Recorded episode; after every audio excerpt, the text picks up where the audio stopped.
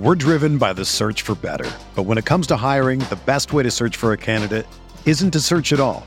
Don't search, match with Indeed. Indeed is your matching and hiring platform with over 350 million global monthly visitors, according to Indeed data, and a matching engine that helps you find quality candidates fast. Ditch the busy work. Use Indeed for scheduling, screening, and messaging so you can connect with candidates faster.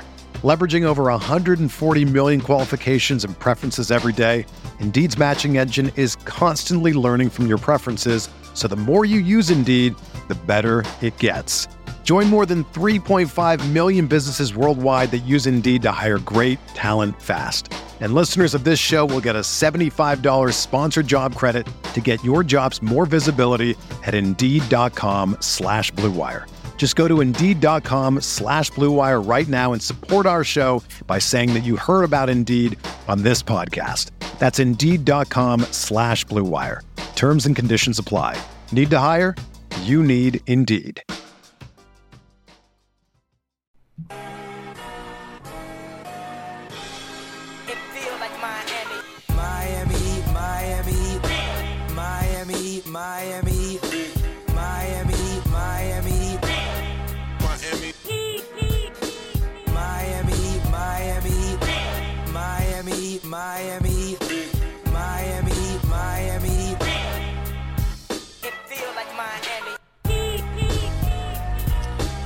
Welcome to the Heat Beat Podcast. I'm your host, Giancarlo Navas. And with me today, chat's all excited. Y'all have been missing him, all the YouTube comments, and every time we do pregame in or anything, everybody's asking, where's Kenny? Where's Kenny? Well, Kenny's back.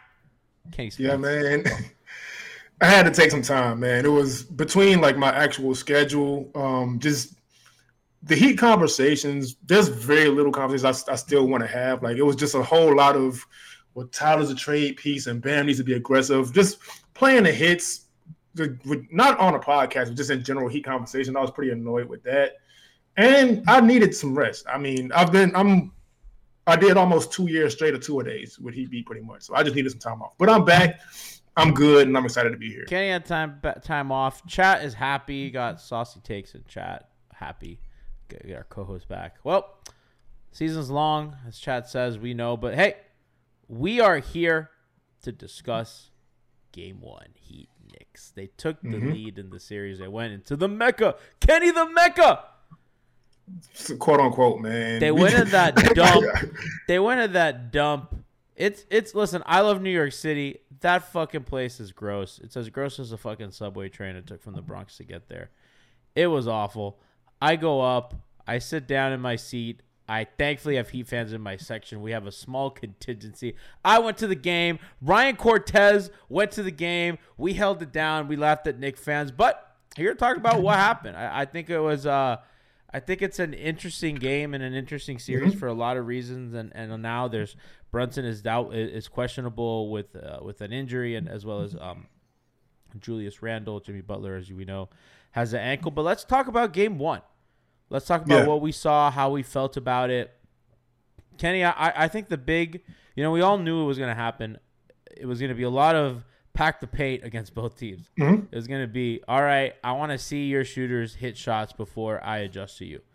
And I thought both teams did that. And I thought only one team, and I want to give Spo credit for this, and he's done this all playoffs. The halftime and quarter-to-quarter adjustments have been fucking on point. And I think teams take a game to react to what they need to do.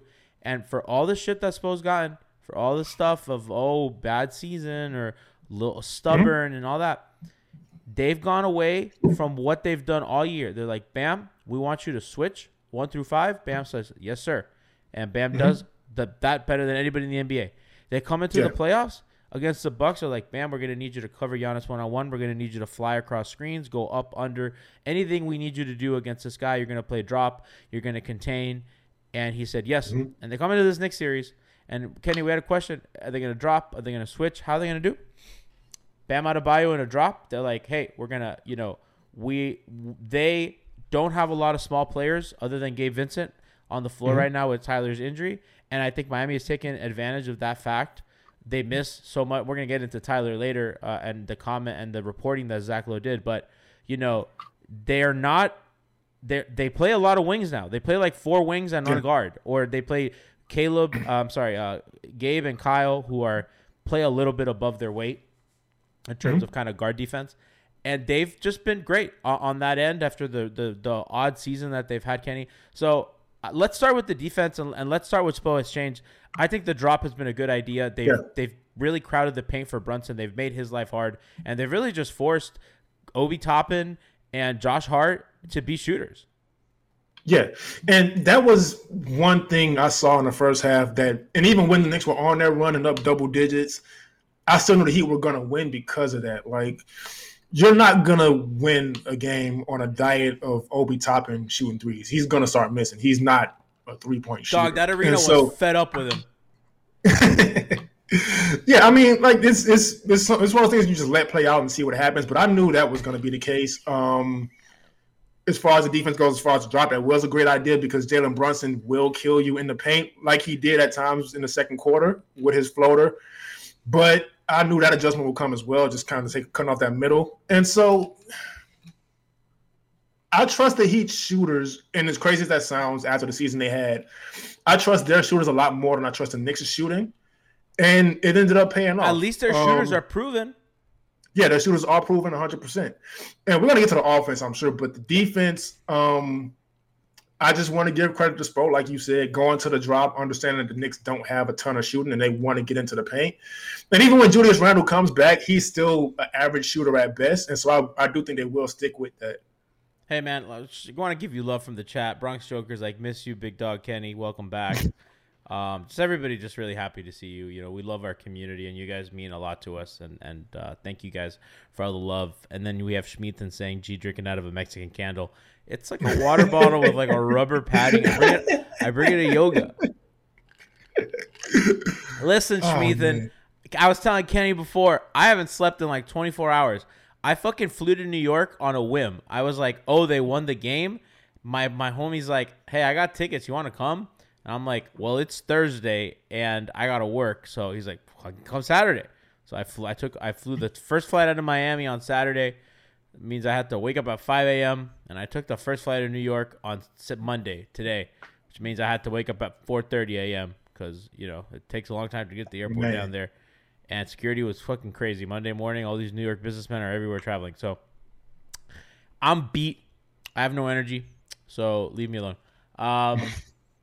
Wow, hot Outback threes. It says hot with no Kenny or Alf was rough. Brass was carrying heavy. Gee, thanks. I was the host for that stretch. Damn, I'm glad I don't even know who was on. God damn, what the fuck? I tried my best. God damn it. Jesus. Oh yeah, Outback threes. It says exactly. That's why I'm hosting. Listen, I'm no Alf. So I am carried by my teammates. I'm under no delusion. So the defense that they did, I thought made a lot of sense.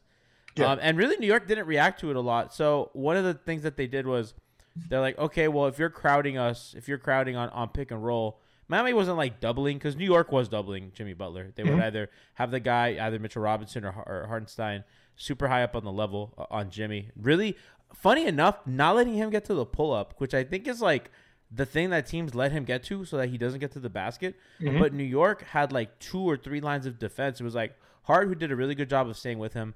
The big man pressed high up, and then they're sending like help behind that. So in reality, Jimmy's like, they're forcing him to be a passer, and they're not letting him get to the basket or be a pull-up threat, which I think is interesting because I think normally teams are like, okay, well, you're an okay mid-range shooter. You can take those, which is what Milwaukee did, and obviously they paid for that. So that was what the Knicks did on the defensive end. Miami, we'll talk about how Miami adjusted, but the way that the Knicks adjusted on offense against Miami's defense was they isolated Brunson. They go, okay, well, we'll either get an initial switch on like a guard screen and we'll get the guard we like better, or we're just going to ISO straight up. And that was working for a bit. They got Kyle. I mean, he was cooking Kyle one-on-one. Yeah. That's not a matchup that much he's faster. Gonna win. Yeah. Yeah, and just he's a difficult guy to defend in isolation because he has that herky-jerky motion. And I think that stop-go body control, man, like you just fly into him and he gets contact and you're done. So, like, that's the hard part. And he's a really good finisher, and his floater is also deadly. And so if he gets a step on you, you're kind of in danger. And you kind of just have to hope he misses, which he ended up doing. a bunch. I spill water on myself. It happens. Like the professional that I am. Yeah, so that was kind of the adjustment for New York. And then Miami went, they're like, okay, well, how about this? We're going to let you do the isolation, but now we're going to make sure that Jimmy is pre-rotating at the nail. Just making fun of me. So he's pre-rotating at the nail. So Jimmy's kind of waiting there to help. And I think the important part of kind of what Miami started doing was whoever Bam's man, because now the big man's not screening. So initially it was Mitchell Robinson pick and roll, and then Bam's in the drop. So if they don't want to involve Bam in the play, Mitchell Robinson's standing in the corner. They don't have a stretch big. Useless. They don't. So now those guys, either Mitchell's in the corner, which is kind of useless because unlike Bam or Draymond Green, he's not a passer to that level. So it's not even like they can pivot to a handoff or whatever. So Bam is just like totally waiting for Brunson in the paint. Jimmy's coming in on the nail. So Bam cuts off the initial Brunson drive if he beats Vincent or Strus or Lowry. And then Bam kind of comes in and forces a kick out. Not to the corner, because now the corner is being occupied by Mitchell Robinson. Now he's passing out to the wing, and that's just a way worse shot. So now it's Hart and it's Obi Toppin taking these wing threes. And that's kind of when Miami started to get back in the game, Kenny, because, you know, it was like a 10-point game almost to the entire second quarter. Even when Miami got offense going, it was Brunson kind of ISO score, ISO pull up, ISO free throws, whatever. Miami in the third quarter, they implemented this change. They started getting leak outs off those misses or off those passes or turnovers, and they just never looked back. So, like, credit to Spo. What a great halftime adjustment. They absolutely knew what they wanted to do, and it completely took New York's big men out of the game. Yeah, and you know what? I want to give credit to Spo again for that. And also, I know we're talking about defense right now, but I do want to acknowledge that, one, correct, they did shrink the floor because Mitchell Robinson's not a shooter.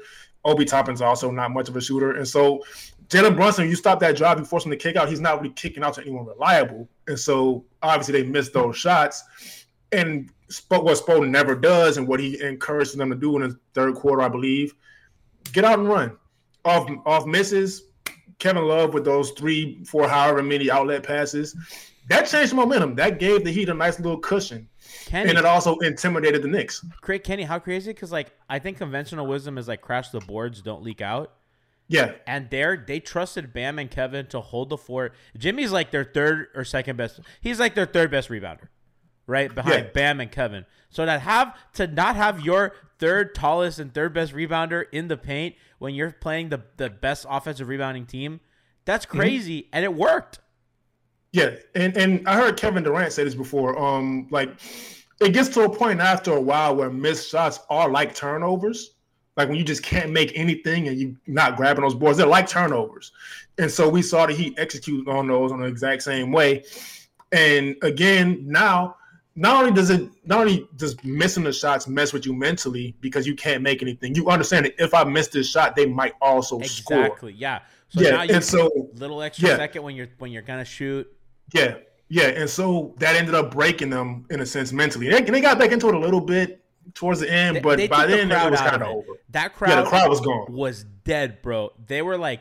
And anytime they wanted to get into it, it was like bad shot, turnover, miss. And you just can't get into it. And they never did. Saucy takes the chat, says Knicks shot 6 for 31 on open and wide open threes in game one.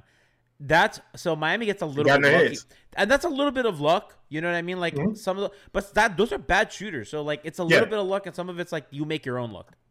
Yeah. And I also do want to mention the crowd also because, and I tweeted this yesterday. You can feed off the energy of the crowd until the crowd gets tired. And that's going to happen at some point. They were sick of Obi. I'm telling you. Yeah. I had people in my section being like, just fucking screaming all sorts of mean obscenities at Obi Toppin. And Obi's one of them. Yeah.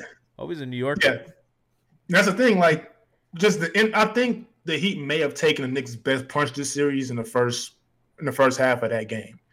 Because it's kind of like that meme where, like, the Knicks just see the Heat as this big – and I know you don't like the Knicks, but the Heat – like, every time the Knicks play the Heat, I see a bunch of Knicks fans talking about Allen Houston and fuck Alonzo Mourning. Like, they still take that rivalry hate us. And we don't really think about them at all pretty much.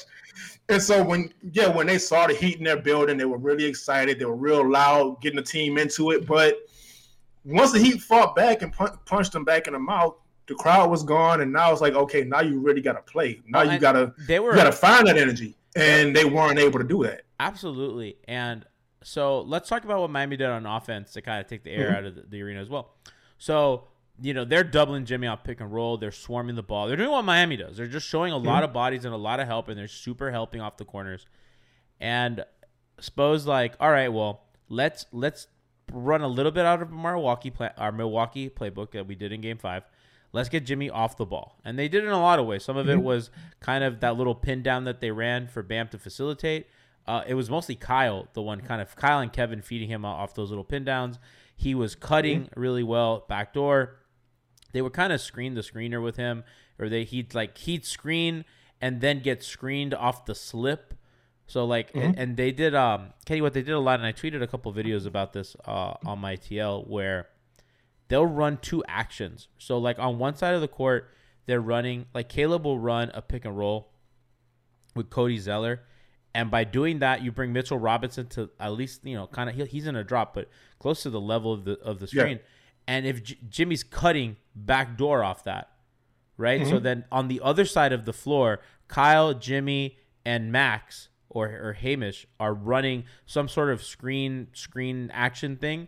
So that side of the floor is being occupied. They're running a pick and roll, and now the big is out of the paint because he's out defending the ball, and Jimmy kind of cuts back. Caleb delivers a good pass, and they get an easy basket.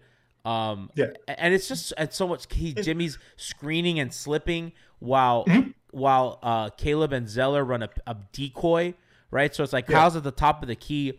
And they do this thing where Caleb comes from the corner and he comes up to kind of receive the ball, but he's coming off a Zeller screen. So Mitchell comes up because they're expecting, okay, they're going to run what they just ran again, right? Because Jimmy's on the other side and they're ready for it, right? Because Mitchell's already hedging in. But in reality, what they're doing is they're running a fake action when the real play is Kyle, Jimmy slip, and they're late because they were expecting the other thing. And that's just fucking genius, bro. Yeah, so there's that. And also, not only just the easy buckets for Jimmy, but the Knicks were so scared of Jimmy, and he's pretty much their game plan, as we saw yesterday. It led to, all right, Jimmy catches, kick out, swing, wide open three for Kevin Love or Caleb or whoever it was. And credit to them for knocking those shots down. I know they didn't shoot well overall, but there were points in the game where they just hit big shots where they needed to off those actions. And so I want to also give them credit, especially Kevin Love has been incredible these playoffs. We're driven by the search for better. But when it comes to hiring, the best way to search for a candidate isn't to search at all. Don't search, match with Indeed. Indeed is your matching and hiring platform with over 350 million global monthly visitors, according to Indeed data, and a matching engine that helps you find quality candidates fast. Ditch the busy work. Use Indeed for scheduling, screening, and messaging so you can connect with candidates faster. Leveraging over 140 million qualifications and preferences every day, Indeed's matching engine is constantly learning from your preferences, so the more you use Indeed, the better it gets. Join more than 3.5 million businesses worldwide that use Indeed to hire great talent fast. And listeners of this show will get a $75 sponsored job credit to get your jobs more visibility at Indeed.com/BlueWire. Just go to Indeed.com/BlueWire right now and support our show by saying that you heard about Indeed on this podcast. That's Indeed.com/BlueWire. Terms and conditions apply. Need to hire? You need Indeed. You know, if I would have applied myself, I could have gone to the NBA. You think so? Yeah, I think so. But it's just it's been done. You know, I didn't want to. I was like, I don't want to be a follower. Hi, I'm Jason Concepcion. And I'm Shea Serrano. And we are back. We have a new podcast from Wondery. It's called 6 Trophies. Woo! And it's the best. Each week, Shea Serrano and I are combing through all the NBA storylines, finding the best, most interesting, most compelling stories, and then handing out 6 pop culture-themed trophies for 6 basketball-related activities. Trophies like the Dominic Toretto, I Live My Life a Quarter Mile at a Time trophy, which is given to someone who made a short-term decision with no regard for future consequence. Or the Christopher Nolan Tenet trophy, which is given to someone who did something that we didn't understand. Catalina Wine Mixer trophy. trophy. Ooh, the Lauryn Hill, you might win some, but you just lost one trophy. And what's more, the NBA playoffs are here, so you want to make Six Trophies your go-to companion podcast through all the craziness. Follow Six Trophies on the Wondery app or wherever you get your podcasts. Listen ad-free right now by joining Wondery Plus. What? It's actually crazy how Cleveland just let him walk. Yeah. It's like fucking insane. And he's been, and Kyle said it after the game, we brought a guy with a great attitude, which is funny because I don't think that's what Kevin Love was known for. Famously, you know, fit in or fit out, right? And all that stuff. But bringing a vet, Kenny, we said all year, the vibes are rancid. And I think bringing a guy in, a veteran, listen, I say it all the time. I quote Kevin Arnovitz, grown-ass men win championships. Yeah, they brought veterans who have, by the way, Kevin has the quickest fucking hands. That guy, he's not the best defender, but that motherfucker has quick hands, and don't put the ball down near him because he'll fucking swipe. He and Kyle don't. That's and don't, yeah. Don't he, you gotta attack Kyle like a running back, dude. Yeah, dude. he's stripping. He's getting a jump ball, whatever. But these teams are young and they don't know. Yeah, I don't think any of those guys have played Kyle Lowry in the playoffs. And you know what? And the thing they haven't. And the thing I really want to not overlook with Kevin Love. It sounds kind of cliche, but having another champion. Somebody who knows how to win, Kenny. Yeah, it's a huge deal. It's a huge deal, and we saw that in the Grizzlies series with the Lakers. It's just like that inexperience gets to you, and so now Kevin Love comes in, and he's another one who regular season he was okay at best for the most part. Then playoffs come. You've seen it with Kyle. You've seen it with Jimmy. Guys who've been there before, they know when to turn it on and how to turn it on. And Kevin Love's just done an amazing job at it. I completely underestimated that when he signed with you. I thought it was a really good move. But I think he's been better than any of us could have expected. He's been way better than I expected. It's crazy. And it's not even what we thought. The shooting helps. It's everything else. It's a second big man passer, which I think we did not talk enough about. The entry passes he gives to Jimmy off cuts. It's because now they can use Bam to screen for Jimmy going down. It's just, it works. And you know what? The biggest thing with Kevin Love is just simply the IQ. So they've become the IQ. I'm not gonna say they were a dumb basketball team because I don't like to call them. I don't like to call professionals dumb, sometimes. But for the most part, no. They became by adding. You know, they added a real veteran guy, and they play Kyle a lot more. And all of a sudden, you know, Jimmy, Kyle, Bam. You know, Kevin, that's a lot of experience and smarts that you're playing a lot of minutes, coached by Eric Spoelstra, you know, Cody Zeller, another professional veteran who's been in the league a long time, who, by the way, Kenny, I did not expect Cody Zeller to play minutes in the playoffs. They've gone three centers. That's crazy. And, and that's another Eric Spoelstra thing. He'll save it to the playoffs and just you don't know how to guard it. And so I do want to say a few minutes of like, okay, well, we're going to give you a change of pace. I think Zeller's a little bit of size. He's just a very savvy roller. Yeah. And they're using him how they use Dedmon. Like they're just like, you're just going to fucking go as downhill as possible. You're going to maximum roll and you're going to slip and you're going to give kind of change of pace rolls. And Jimmy likes that. Jimmy fucking loves backup centers. Jimmy loves those kind of bigs. Jimmy loves backup centers, bro. Well, you know the Minnesota game. That's what Jimmy lives for. Yeah, but you know what? I want to go back to Kevin Love really quick and the IQ. I think it's kind of a hand in glove fit because, and this is obviously no disrespect to the Caleb Martins and the Gabe Vincent and those guys like that, but the Heat have guys you don't really want making too many decisions, not because they can't. But because they're still developing in that sense. And so you take some of that responsibility off. And I'll include Tyler in that too. Tyler's gotten a lot better with his decision-making. But when he's back, you probably still just kind of want him in spurts to be like, you know what? Just be who you are. Just score. And so adding another decision-maker to the team with Kevin Love just makes a huge difference also. And as far as Cody Zeller, I think I want to give him and Bam a lot of credit. Because my biggest fear going into the series, it wasn't guarding Jalen Brunson. They have answers for that. Julius Randle, aside from that one game, Bam usually has him bottled up. I was worried about Mitchell Robinson on the offensive glass. And Bam and his minutes did a great job of, I don't know how many rebounds he got, but he kept Mitchell Robinson off the glass for the most part. And Cody Zeller also did that. So I want to give them both credit for that as well, because that was huge. Yeah, no, and that was really kind of the key battleground that we felt of the series. And it's like, if Miami overhelps off their kind of big men on Jalen Brunson, are they going to leave themselves susceptible to offensive rebounding? And because they've played in a drop, the answer is no. It's just something that really we didn't think would happen. I mean, we figured they were going to switch, or they were going to kind of show Kevin Love really hard, which is what they did kind of in the regular season. And they just kept under a drop. I do think New York – go ahead. I do want to – because you mentioned switching. I do want to point out that's also something that helped the Heat out yesterday as far as going on that run. They were really, really, really trying to get Jalen Brunson a favorable switch. When Duncan was in, he was calling 3-4 screens just to get to Duncan, and the Heat just wouldn't give it to him, and – now you've wasted most of the shot clock. It ends up a bad shot.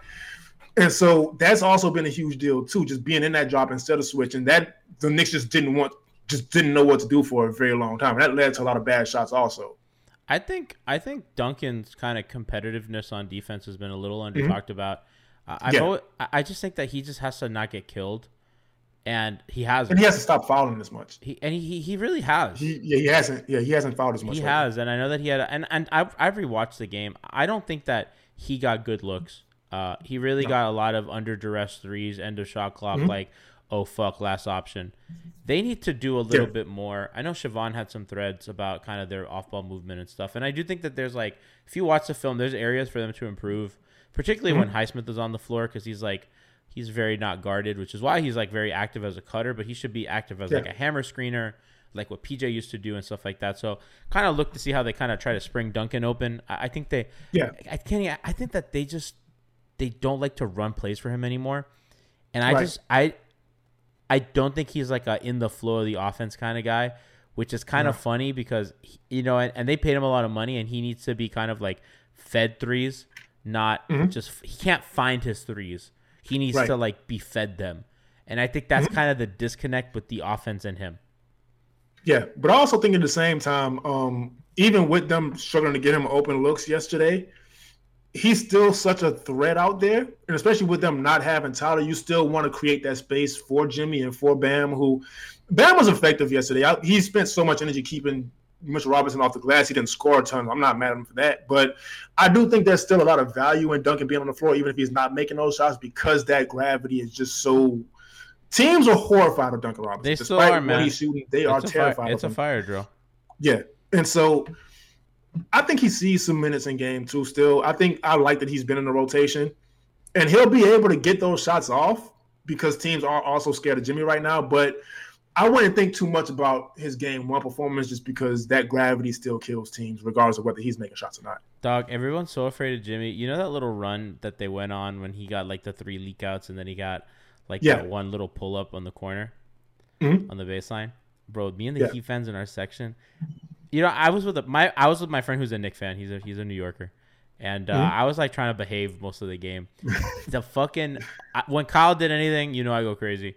And when that fucking thing happened, those fans and I got up because everyone in that fucking building was like, oh no, it's happening. And we just go, these motherfuckers know what time it is. It's Jimmy time. They're so quiet. They know what fucking time it is. We were insufferable, bro. Yeah, those and you know what? Hated us. And bad ankle or not, it's going to happen. It's because I don't even want to know. I don't even know if I want to go into my whole thing about the Garden and how, like, it's just the more I get into the history of the NBA, like, the more annoyed I get by the way the Knicks are looked at. Dog, it's ridiculous. They have Harry Styles' number retired. Really? Yes. Because he did 15 straight shows in the Garden. So they have, like, fucking Harry Styles and 15 and, like, Billy Joel and, like, another number because of how many times he's played there. And I go, they make fun of us for the fucking Marino thing? I go, you have fucking Harry Styles up there. At least Marino played fucking sports. Yeah, it's like, man. I was like, is that a Ranger I don't know about? Like, yeah, it's just there's a New York City bias in entertainment in general, but as far as the Knicks go, celebrities, it's like a bunch of former fucking Knicks and Ben Stiller and fucking conspiracy weirdo Aaron Rodgers who eats clay. And, you know, it's just bad. Martha Stewart, who I didn't know we're fucking cheering for criminals now. Like, everybody's fucking excited. I was like, this is a fucking felon that, you know, Madison. And guess what, Kenny? They didn't show D-Wade. I'm in the arena. I had no idea Dwayne was at the game until I saw on Twitter. Yeah, I bet. What a bunch he killed them a ton, too. What a coward. But, yeah, it's just like they've been in a, like, the league was founded in 1946. The Knicks were a team the whole time, and they have two championships. And, like, that's cool, I guess, but it's two championships in however many years. Why is this considered, like, this storied, historic franchise? If they were in any other – the Houston Rockets have a more impressive history than the New York Knicks. I looked at it. Two recent titles. It's just like it's so it just annoys me because then the fans are arrogant based on nothing, and it's just a whole thing. I don't get it. So I say all that to say Jimmy's gonna have his moment in the Garden, bad ankle or not, and I can't wait to see how it looks. Another day is here, and you're ready for it. What to wear? Check. Breakfast, lunch, and dinner? Check. Planning for what's next and how to save for it? That's where Bank of America can help. For your financial to-dos, Bank of America has experts ready to help get you closer to your goals. Get started at one of our local financial centers or 24/7 in our mobile banking app. Find a location near you at bankofamerica.com/talktous. What would you like the power to do? Mobile banking requires downloading the app and is only available for select devices. Message and data rates may apply. Bank of America NA, member FDIC. When you need mealtime inspiration, it's worth shopping Kroger, where you'll find over 30,000 mouthwatering choices that excite your inner foodie. And no matter what tasty choice you make, you'll enjoy our everyday low prices, plus extra ways to save, like digital coupons worth over $600 each week. You can also save up to $1 off per gallon at the pump with fuel points. More savings and more inspiring flavors make shopping Kroger worth it every time. Kroger, fresh for everyone. Fuel restrictions apply. I do too, and we hope he can play. I mean, he walked on it. We saw it on his Instagram today, but he was. Oh, if it's up to Jimmy, he's playing. He's such a fucking troll, bro. He does that. If it's up to him, he's playing. Did you see him in the corner just practicing his shot? Like he's a little dickhead. Oh my! And man, like the Knicks seeing that and seeing Jimmy's too hurt right now to even be in the offense and attacking him once. And he didn't give him the switch. And I was like, all right, you know what? Well, let's just give up on that game plan. The game is over, whatever. I felt if I were a Knicks fan, that would frustrate me so much. Kenny, I felt they quit. I felt the Knicks quit, and the fans quit. The fans were leaving. Oh, yeah, I saw your video. It was a 10-point game with like 2.5 minutes left. That's not over. Mm-hmm. And I don't blame people. Like real talk. If you're leaving with like 30 seconds left. Whatever. Like, if you're down 10 with 30 seconds, I stay. I'm not blaming you for leaving. But 2 minutes? You know what? You know what? I blame him. Because, one, the Heat fans get a ton of shit for leaving games Heat early. Heat fans will fucking leave a game when it ends and they'll get shit. But leaving Heat games is a fucking nightmare. You got to sit in that parking lot for like an hour, and then Biscayne is back. It's closed off. You got to get to a part of Biscayne that's not closed off. It was crazy. It was seamless. And you were probably in the Uber. They're catching a fucking train. They still have to wait. I went in a train. Yeah, that's what I was like. It's Kenny, I was Kenny. Why, like, I was, like they have no traffic to beat. They're going underground. Like, why are you leaving early? But nobody's going to say anything about that. It's just Heat fans who leave early. And despite the Heat always being at least top six in attendance percentage, look how empty the stands are with 20 minutes to go before tip off. Like it's I don't know, man. It's a whole thing. It was just crazy to me. And I don't know. That was kind of wild, but it just felt like the fans gave up, the team gave up. Mm-hmm. Maybe they knew about Brunson's injury too. And maybe they were just like, whatever. And then, let's just call this. Let's leave without anybody else getting hurt. But it was just wild. It just felt like they just kind of quit and they just, but you know what? That's a sign of a team that hasn't won. Yep. And a coach that hasn't won as a head coach, because the Bucks don't quit. They don't quit. And if you show that kind of weakness to an Eric Spoelstra team, you're kind of done. It's kind of over with. And so you show you're willing to quit, it's a wrap. It just felt like it. I mean, it was just, I don't know. The whole vibe was weird to me as somebody who was like, never been in an opposing arena. I was like, this is strange. Let's talk about what the Knicks can do as adjustments, and then we'll kind of get into our last story here for the day. I think the Knicks have some cards to play. Well, obviously, like if Brunson and Randle are out, you know, that's going to make their life, you know, nearly impossible to generate enough offense. They'd really have to just be very quickly centric. Which I'll take. But honestly, Kenny, he was like my X factor in the series for New York. I was like, if that guy plays well, he's a problem. He's like, you know, no pun intended. He's very quick and he is very fast. Yeah. And they don't have the facilities for that, big man. So that's just a problem for them. If I'm going to assume health, because, you know, if they're not healthy, we could just throw all this shit out the window. If those guys can go, and I heard Zach Lowe talk about this. I thought it was interesting. You know, you have to consider starting Grimes, especially if Jimmy's going to be limited. Maybe you don't need to put Josh Hart on him, and maybe you get a little bit more shooting in the starting lineup to kind of help them. You know, if Randle plays, do you have Bam defend Randle? I've heard a lot of people like, you put Bam on Randle out of respect. I actually put Kevin Love on Randle, and I make Julius Randle prove to me that he's healthy enough to score on Kevin Love consistently. And if that's the event, then we you know, you can kind of adjust and move Bam. But until then, I keep Bam on Mitchell, and I keep him. I think I don't know if you saw the box out numbers that Chef Trilly tweeted out today. Bam's box out numbers today, he had like more box outs than fucking Evan Mobley had the whole series. Yeah. I throw a lot at you. I'm sorry. No. I think I like your idea of putting Kevin Love on Julius Randle as long as they stay in a drop.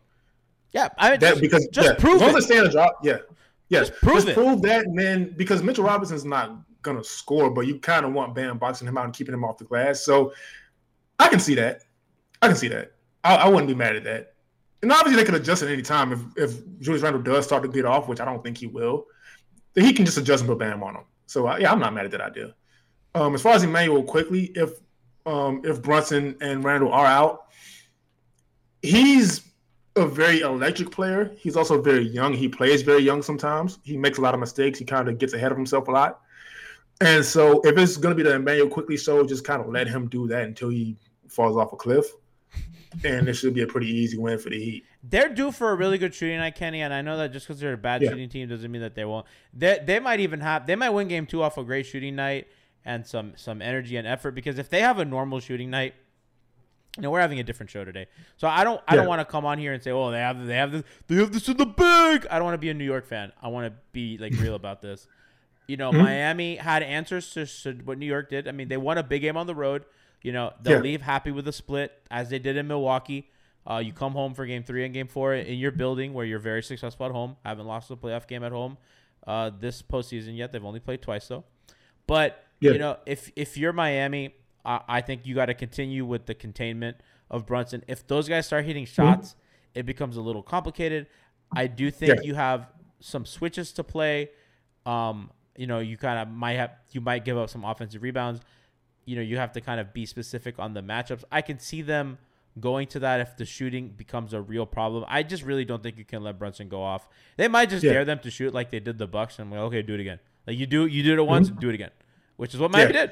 I mean, and it worked. I mean, Milwaukee really never shot the ball that well again. Get it all out of your system, and it's like an avalanche. When it rains, it pours. So they're due for the big correction game, which could very well happen game 2. I'm very prepared for it, and I think at home I can see that. Yeah, no, absolutely, and that they're going to be desperate. That crowd's going to be desperate. So you know, I could see them having a much better performance. And I thought, Kenny, they made a lot of mistakes. Like I thought RJ made, you know, he lost Highsmith a couple times, just like kind of silly mistakes in pick and roll. I wanted to talk. Yeah. So I think that there's room for them to just play better. And I think they're going to have a film session. They're going to be like, hey guys, you know, you fucked up.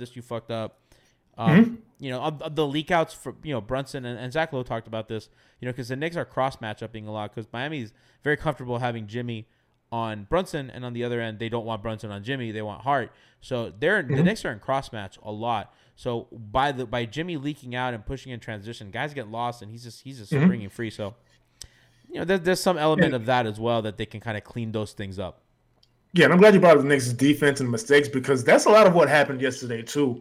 They'd be very disciplined on the initial action, and then after that, a couple swings, and they would just get lost. And You have to keep that discipline throughout the whole shot clock or the whole possession, really. And that just wasn't happening a lot for them yesterday. And it's kind of uncharacteristic of them this season. So maybe they fixed that, but honestly, it's a lot of fixing, man. You said you rewatched the game. It was so bad. Bam will roll, they'll stop that, and then it was just a couple more passes and everybody's lost. You can't lose Jimmy on a cut. And then the other thing is Kyle Lowry. You can't. My boy Kyle Lowry. They cannot vet like rookie mistake, just having the ball anywhere near Kyle where Kyle can get it. Yeah. And by the way, he's a fucking dickhead. He plays like a dickhead. He is a dickhead. He's going to fucking put his ass in you. He's going to do shit that they're not going to call because they don't see it. And the Knicks fans are complaining, and I'm like, you're not familiar with this game, are you? And that's how he plays, though. He's that get under your skin kind of guy. He's Iguodala is the same way. All these guys just have their little veteran tricks to fucking piss you off and to agitate you while you're complaining. They leak out or they cut or whatever. And the four blocks. I'll put blocks in air quotes. They look like strip steals, whatever. But yeah. That's just a testament to his quick hands. He is in a lot of instances their last rotating defense. He's the low man. As funny as that was, and as bad as it was in the Hawks series, he's good because he'll take a charge. And quick hands. Yeah, and that's what I said during the Hawks series. It looked bad. It looked bad that game, but Kyle is not a bad low man to have, despite his size. Because of what you mentioned, taking the charges, that still deters guys from driving to the basket. It doesn't have to be a shot block necessarily. So his charges and his quick hands, he's not a bad low man, and he has the strength to handle if you want to post him up. It's not a mismatch. And so Kyle is a low man. I don't really have a problem with most times. I think this is a good transition to our final point, which is Zach Lowe on his podcast said that he had talked to some executives. They said that they feel that the Heat don't miss Tyler Herro as much as they thought they would. And I thought that was kind of an interesting conversation coming off Kyle's big night because the ball has been in Kyle's hands more because, Gabe will create early and they'll give Gabe kind of his touches early. But really as the game progresses, it becomes more and more Kyle and Jimmy ball focused. And it used to be Tyler and Jimmy ball focused. And Tyler's more of a scorer and Kyle's more of a facilitator at this point of his career.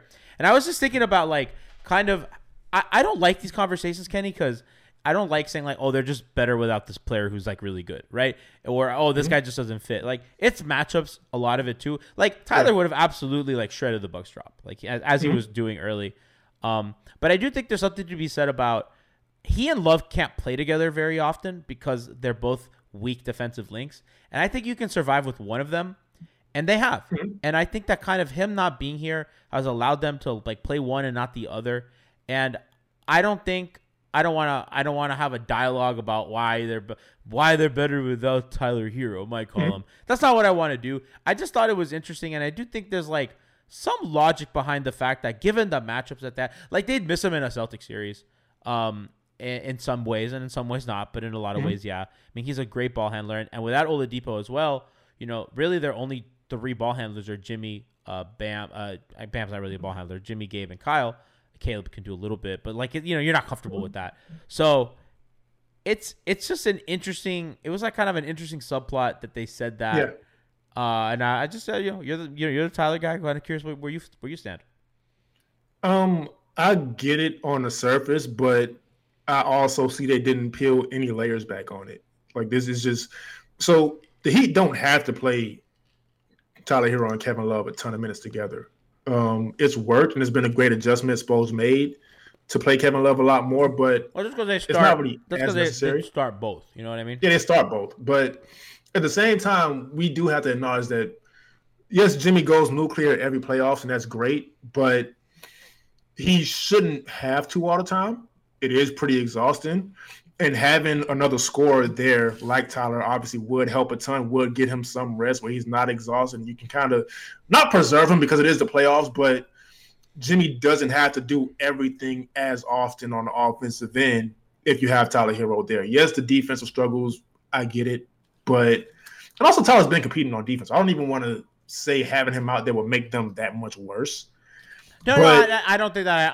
I was just saying that, like, having both he and Love, both, because both then you can put them both in a pick and roll, and then like really, like, that's like where you're. That's like the losing proposition, I think. And if you're another team, that makes sense, because if not, you're putting like Strus and Bam in a pick and roll, and it's like, well, Strus has size. You don't want to deal with Bam, and if Bam's propping Strus up, Strus becomes a much better defender, because he's like athletic and kind of long, and he can kind of recover. As long as Bam just keeps the dude in front of him, and that happened a lot in the game. Like, and Tiff said it on Hangover Time: bend not break, right? Like Bam Bam holds a village, bro. He's fucking amazing, and you know, and just a size thing and stuff like that. So you know what's funny, Kenny? In these playoffs, the Heat are outscoring opponents by 26 points per 100 possession when Jimmy Butler's on the bench.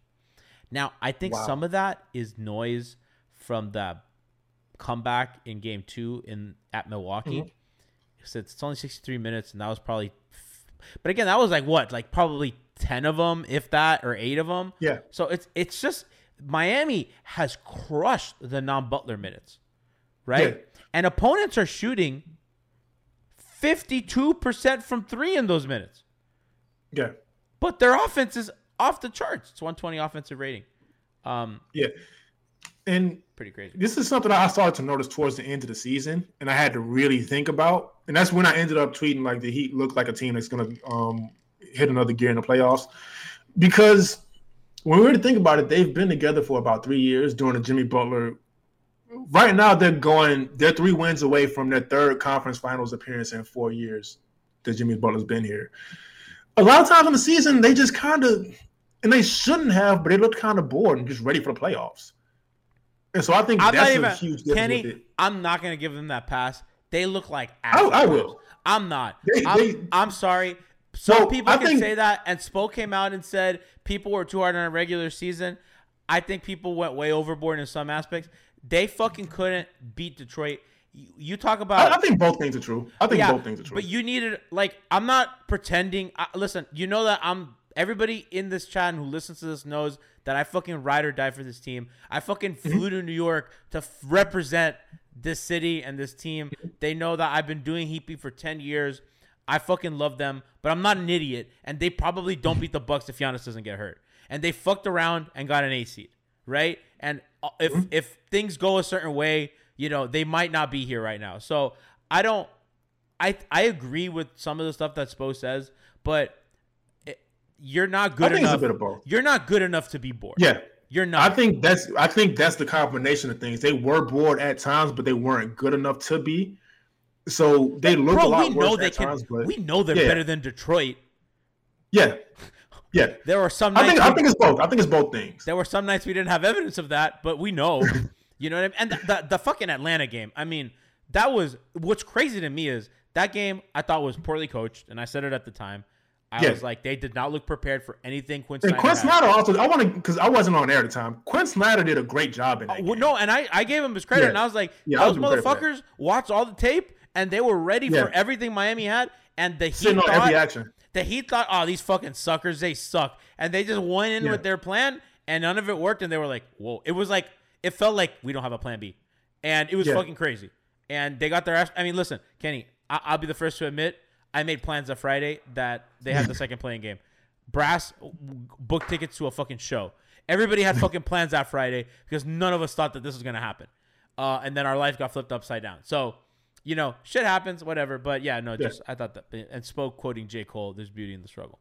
I did not see that. Yeah, I saw somebody say Spoke Cole. It was Spoke. I don't know. So it was a funny pun that I saw. By the way, you know the Caleb Martin story, right, with J. Cole? The Caleb Martin story? Yeah. No, I don't.